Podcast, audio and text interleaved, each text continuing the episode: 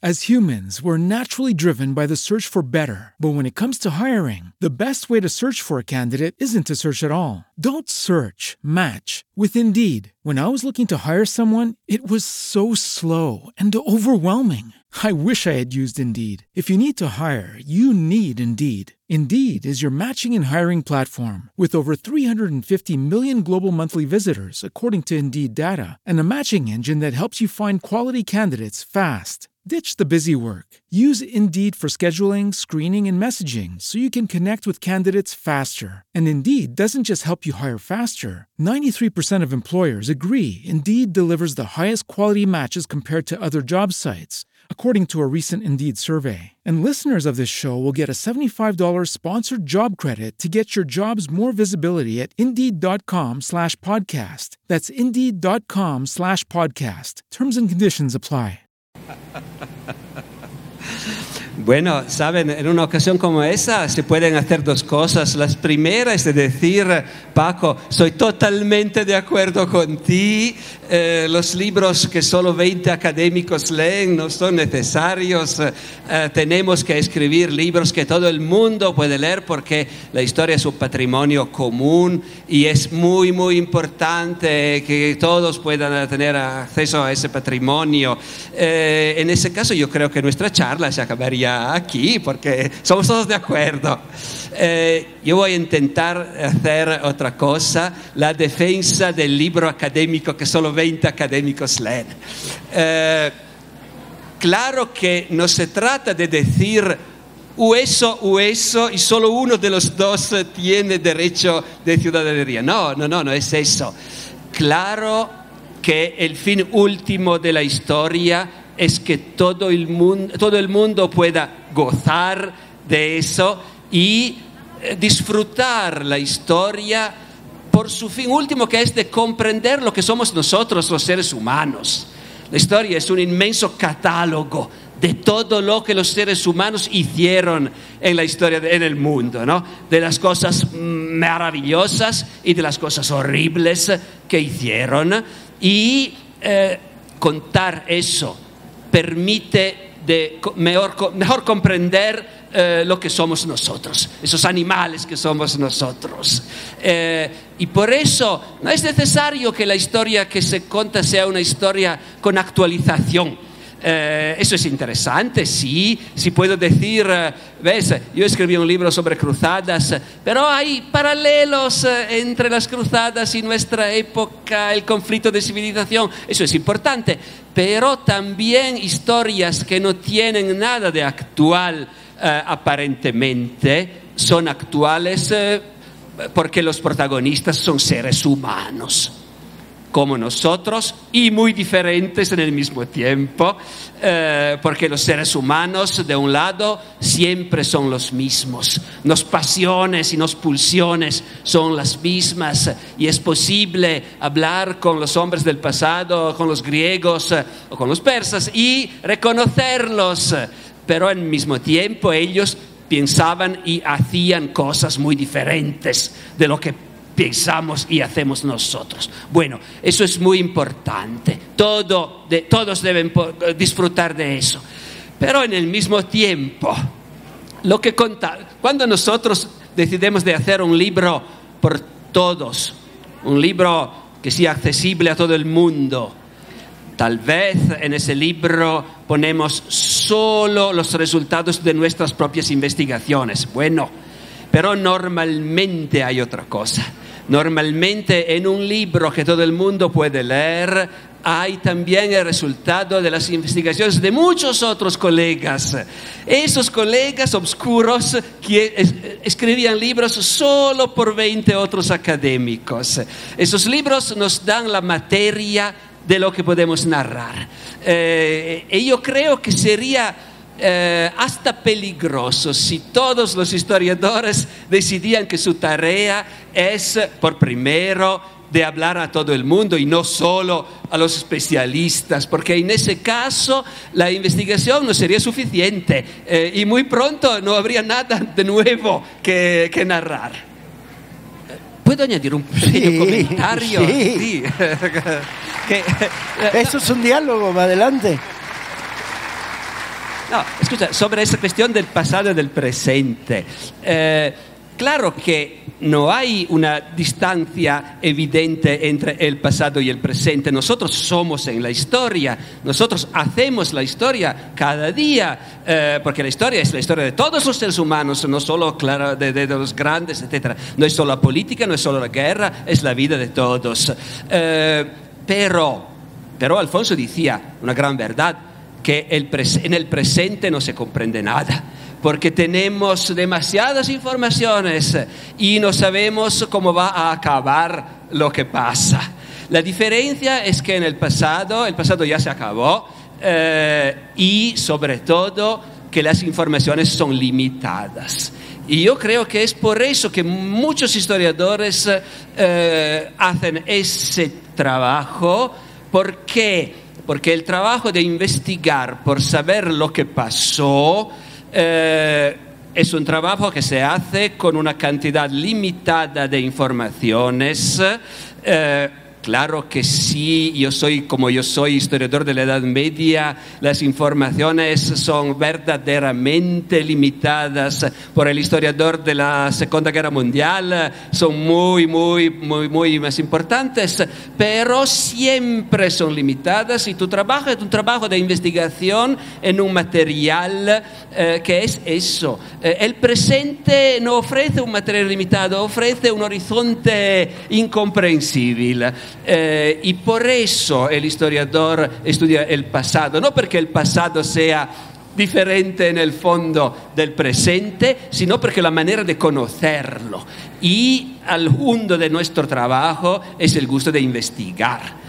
Eh, es un trabajo eh, que eh, no, no, no, tan diferente del trabajo del, del, juez de instrucción o del policía que eh, intenta comprender los hechos y después eh, las razones de esos hechos, las intenciones de los hombres, eh, los, eh, las causas y efectos, pero eso, eso no se puede hacer en el presente en la misma manera que se hace en el pasado, de mi opinión.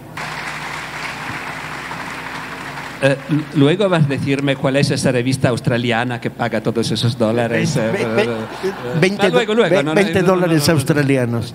Sí, pero publican cada tres años, no hay, no hay mucha... Eh, y no les gustan los autores mexicanos e italianos. Entonces dime, dímela a mí entonces. A ver si yo cuela. Escucha, anécdotas. Las anécdotas Las son anécdotas, muy, muy, muy, es un tema muy, muy importante, fundamental. Fundamental. Estamos sí, sí, sí, sí. Porque es lo que hace la, la narración uh, interesante, mismo por el lector que, que, no sabe nada, que no se interesa de esos hechos de esa época. Pero la anécdota es lo que hace comprender que los protagonistas son seres humanos. Eh, veo que quieres decir algo. No, no, no. Va, va, va. Estaba diciendo que sí. Que sí, que sí. Sí, que sí, que sí, que es una buena idea. Bueno, eh, eh, pero hay, hay, muchos académicos que, son, uh, que no son de acuerdo con las anécdotas. Uh, en mis prim primeros libros, mis mayores me decían, sí, pero eso, eso no, es no, no, no, no, importa, no, no es interesante. Solo se habla de uh, pequeños hechos si ayudan al el razonamiento y el análisis. y esto es un error fundamental. Eh, claro que los primeros historiadores, los griegos, Heródoto, Tucídides, solo quisieran descubrir los hechos. No había muchos problemas de análisis, sí, claro, causas, consecuencias, pero la historia eh, consistía en narrar los hechos y la investigación en descubrir los hechos. Eh, Claro que había historiadores más inteligentes que otros. La opinión general es que Tucídides es más inteligente que, que Heródoto y no sé si es verdad, pero es una opinión. Eh, eh, pero la tarea del historiador consistía en, en suma, eh, hay épocas que creen que la tarea del historiador es la memoria, conservar la memoria. Um, y después, con la historia científica moderna, eh, el historiador eh, quiere ser algo más. El historiador ve que los filósofos son gente inteligente, que dice cosas difíciles, eh, que no, no solo cuenta lo que pasó, sino se pone problemas. Y los historiadores quieren ser gente inteligente, ellos también. Eh, y ser inteligente es decir que no se habla de cosas sin importancia, sino de cosas muy importantes.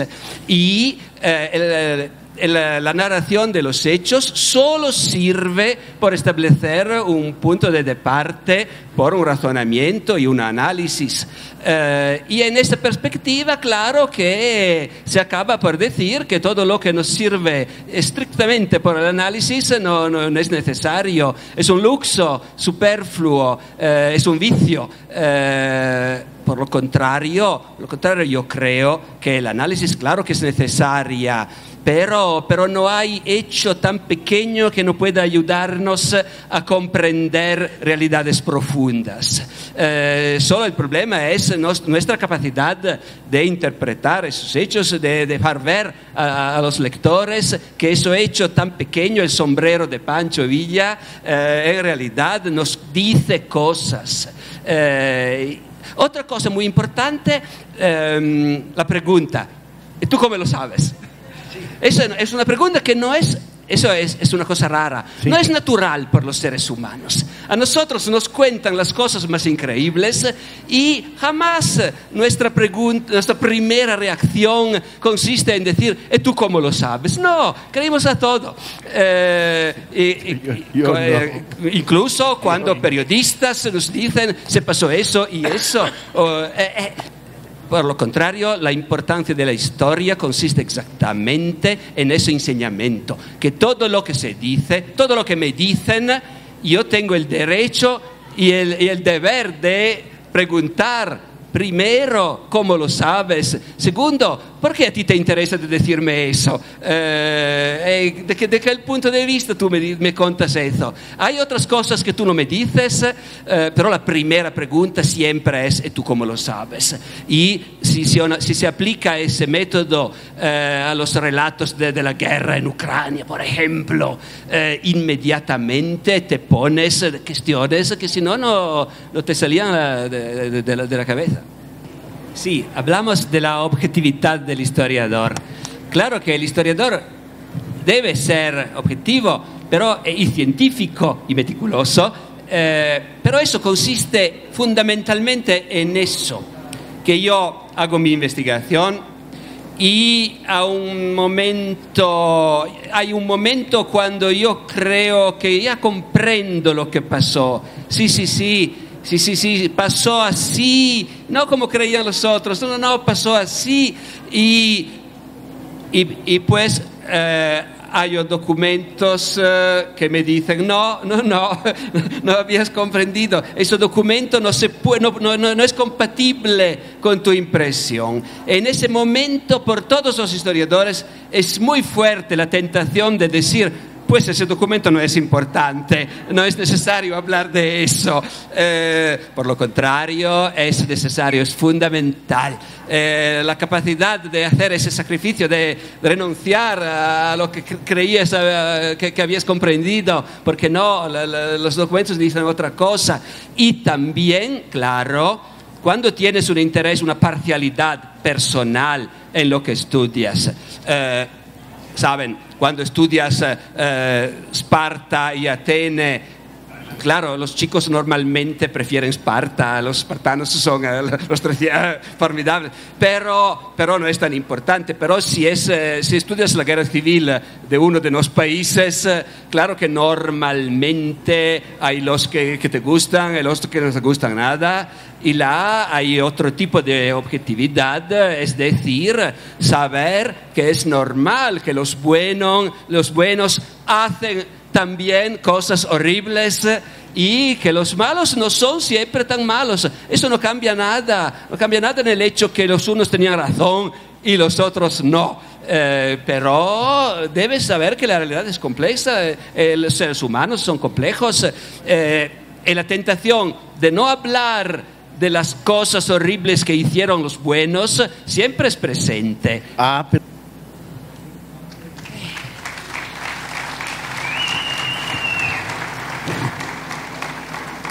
escucha, en la, historia de Italia en los siglos XIX y XX hubo dos momentos cuando aparentemente estaba muy claro que estaban, no voy a decir los buenos y los traidores de la patria, pero los que tenían razón eh, y los que no la tenían.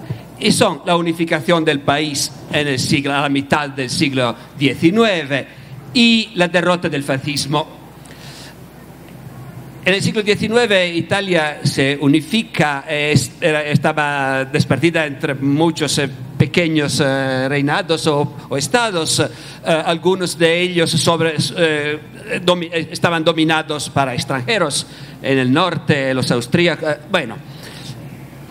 Los dos reinados más importantes estaban el reinado del Piemonte con la dinastía de los Saboya y el reinado del sur de Nápoles con la dinastía de los Borbones. Dos reinados reaccionarios, autoritarios, eh, pero en las primeras décadas del siglo XIX los Borbones a Nápoles siguen ser muy y muy reaccionarios. Los Saboyas en el norte tienen la inteligencia de comprender que por sobrevivir eh, necesita otra cosa y que el espíritu de la época eh, va en otra dirección.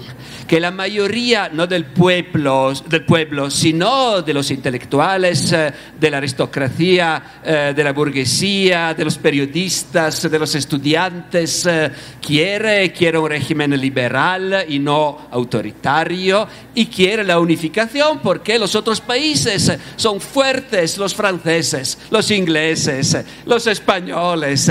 Nosotros, nosotros debemos ser lo mismo. Y el reinado de los Saboya en el norte guía el proceso de unificación y el reinado de los Borbones en el sur, eh, españoles de origen, eh, combate contra esa unificación. La mayoría de los que piensan, que leen los periódicos, que hablan de política, son con los Saboya, con la unificación. Sin embargo, en el sur hay también eh, grupos eh, que no son de acuerdo, que prefieren su propia monarquía a una monarquía extranjera como la del norte. Esos, son, esos pierden. La historia decide que esos pierden, no son nada, no son traidores, pero no son nada. La historia de Italia es la grande historia de Italia, es la historia de unificación. Y como es una grande historia con sus héroes, sus víctimas, sus batallas eh, perdidas eh, muchas veces, pero también eh, hay batallas ganadas. bueno, es, una, es la típica grande historia que se puede utilizar para crear un pueblo, una, una identidad. Y lo hacen sistemáticamente en los libros de escuela, en, los murales, eh, eh, en los edificios públicos, en las estatuas, en las plazas, los héroes de esa época. Y solo se habla de eso, de, los, eh, de, los, aristócratas de la corte de Nápoles que no estaban de acuerdo en nada y preferían sus reyes eh, de Nápoles, en los, eh, de, los, de los campesinos del sur que un momento con Garibaldi creían que iban a darle la tierra y eran de acuerdo con estas novedades y Luego descubrieron que los Saboya, los nuevos reyes, no habían no tenían ninguna intención de dar la tierra a los campesinos y se convirtieron en, brigantes luchando contra el nuevo régimen. De todos esos no se habla o se habla como, como los, los olvidados de la historia, que no tenían razón. Bueno, se hace eso durante un siglo y medio y más Ahora en la Italia del Sur hay grupos, movimientos, periodistas influentes que han creado la leyenda de que el reinado del sur estaba rico y feliz y ha sido invadido y destruido y que la unificación de Italia ha sido un crimen del norte, de los del norte contra nosotros del sur. Y en esa leyenda todo es leyenda, porque efectivamente ese reinado estaba un reinado autoritario también y cruel, pero, pero no es leyenda el hecho que los que no estaban de acuerdo con esa unificación eh, no fueron, eh, nunca no se habló de ellos. Y ahora parece que si, si te si tienes en tu corazón eh, el, pueblo, sus derechos, debes decir que la unificación de Italia fue un crimen. Eh, la pregunta es, ¿cuándo los buenos ganan? cuando los que tienen razón ganan? ¿Qué tienen que hacer? Porque solo celebrar su victoria y contar esa historia desde su punto de vista no es suficiente. No, y con el fascismo sería la misma cosa, pero ustedes ya comprendieron y no es necesario. No, no lo es, pero, pero. Ah, el, el resumen del resumen sería decir que la toma de partido por los intereses populares en la historia no obliga, ni predispone, ni te arroja en manos de la, de la falta de complejidad tienes que entrar con todas las armas en términos de la complejidad y analizar el conjunto de contradicciones y ver los sectores en acción y lo que significan y ver sus propias contradicciones. Yo creo que, que tomar partido por las causas de los pobres como actitud mental para vivir en sociedades como las nuestras no implica que abandones la búsqueda de la complejidad en la historia que ahí está y tienes que rendirle culto en términos informativos e investigativos. Pero yo no sé, pregunta, ¿eh? Eh, cuando hablas de tomar partido por los pobres, yo entiendo que es más un movimiento social general, ¿no? Entiendo que es una reivindicación nacionalista del sur de Italia frente a la opresiva situación del norte. Porque durante muchos años el norte de Italia ha estado imponiendo que el sur es un lastre y que ellos, en realidad, la parte industrial rica italiana es la que arrastra a Italia y que ojalá se pudieran desprender del sur, que es un lastre, y de Sicilia, que también. O sea, todo es un... Entonces, quizá haya una, una reacción, pregunto, una reacción social, que es para lo que sirve la historia, de identidad común, decir, no somos un lastre, tenemos una legitimidad, tenemos una historia valiosa que merece la pena ser conocida y que merece la pena ser em, incorporada al elenco histórico de Italia. Es decir... Eh, eh, sí, pero eh, el, problema es que, claro, claro que la historia es un objetivo, perdonen, mi, español eh, eh, empieza a abandonarme. Em, claro que es la, pobreza del sur eh, frente al norte que explica por qué en el sur periodistas son esencialmente periodistas o políticos, pueden decir al pueblo nosotros somos pobres porque desde el inicio la unificación de Italia se hizo contra nosotros. Bueno, pero el problema es que no es la verdad. La unificación de Italia no se hizo contra el sur. Las élites del sur estaban totalmente de acuerdo también. Y los campesinos del norte no eran mucho interesados eh, a, la cuestión, ni, más ni menos que los campesinos del sur. Y lo que esos movimientos eh, eh, piden no es lo que sería aceptable, perfecto, eh, redescubrir si hay momentos de la grande historia del sur que han, estado olvidados. Eh, el problema es que se construyó una visión totalmente falsa de ese reinado del sur del siglo XIX, rico, próspero, feliz, industrializado. Y es muy, es muy fácil por la gente creer a esas invenciones. Eh, justamente ninguno nos pregunta, ¿tú cómo lo sabes? ¿Dónde son las pruebas de todo esto? No, no, periodistas muy hábiles, claro, que hablan muy bien y escriben mejor, eh, dicen esas cosas y la gente quiere creerlas.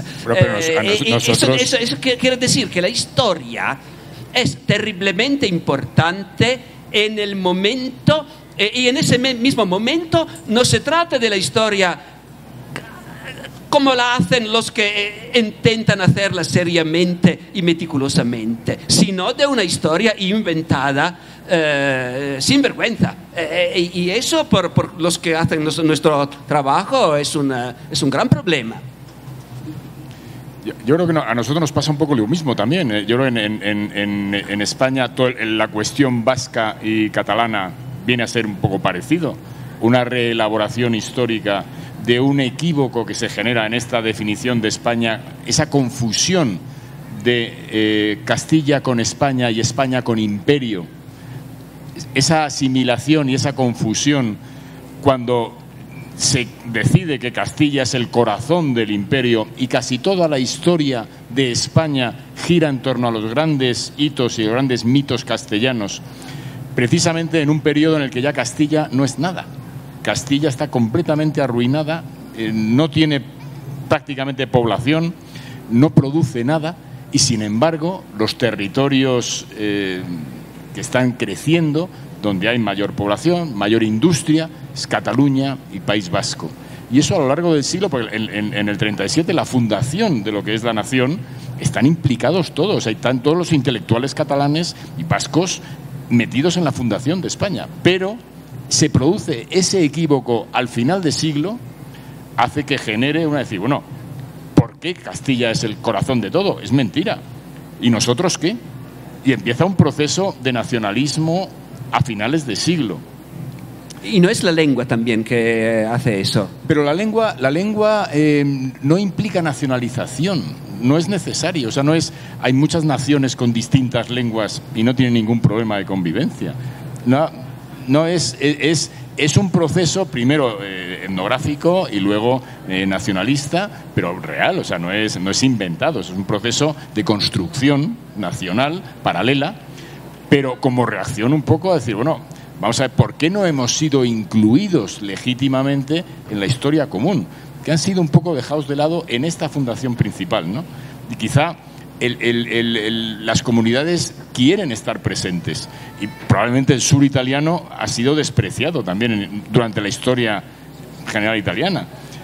Y, en el, y, en la, y en el relato de la España imperial, pues no está Aragón, no está Cataluña.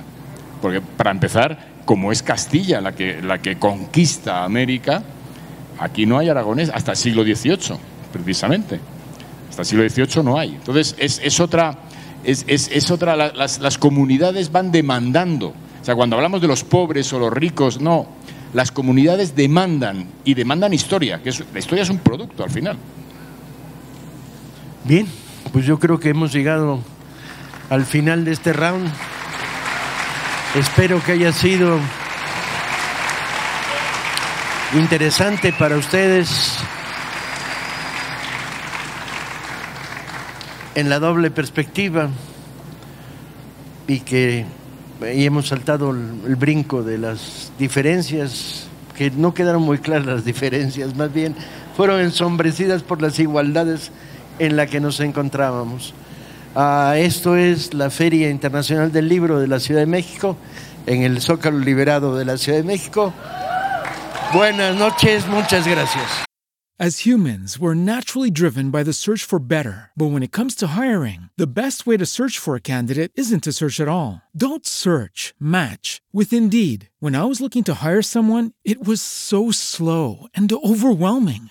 I wish I had used Indeed. If you need to hire, you need Indeed. Indeed is your matching and hiring platform with over 350 million global monthly visitors, according to Indeed data, and a matching engine that helps you find quality candidates fast. Ditch the busy work. Use Indeed for scheduling, screening, and messaging so you can connect with candidates faster. And Indeed doesn't just help you hire faster. 93% of employers agree Indeed delivers the highest quality matches compared to other job sites according to a recent Indeed survey. And listeners of this show will get a $75 sponsored job credit to get your jobs more visibility at Indeed.com slash podcast. That's Indeed.com slash podcast. Terms and conditions apply. Okay, round two. Name something that's not boring. A laundry? Ooh, a book club. Computer solitaire, huh? Ah, oh, sorry, we were looking for Chumba Casino. That's right. ChumbaCasino.com has over 100 casino style games. Join today and play for free for your chance to redeem some serious prizes. ChumbaCasino.com. No purchase necessary. Full prohibited by law. 18 plus terms and conditions apply. See website for details.